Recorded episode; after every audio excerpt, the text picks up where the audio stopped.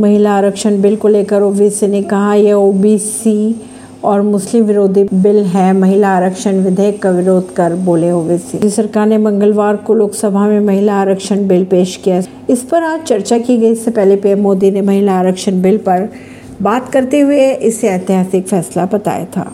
सबसे पहले कानून मंत्री अर्जुन मेघवाल ने लोकसभा में बिल के प्रावधानों के बारे में सदन में जानकारी दी। के बाद कांग्रेस सांसद सोनिया गांधी ने ऐलान किया कि कांग्रेस महिला आरक्षण बिल का वे समर्थन करती है। और अगर बात करें ओवेसी की तो ओवेसी ने महिला आरक्षण विधेयक बिल का विरोध भी किया। उन्होंने कहा, मुस्लिम और ओबीसी विरोधी बिल है ये। परवीन सिंह, नई दिल्ली से।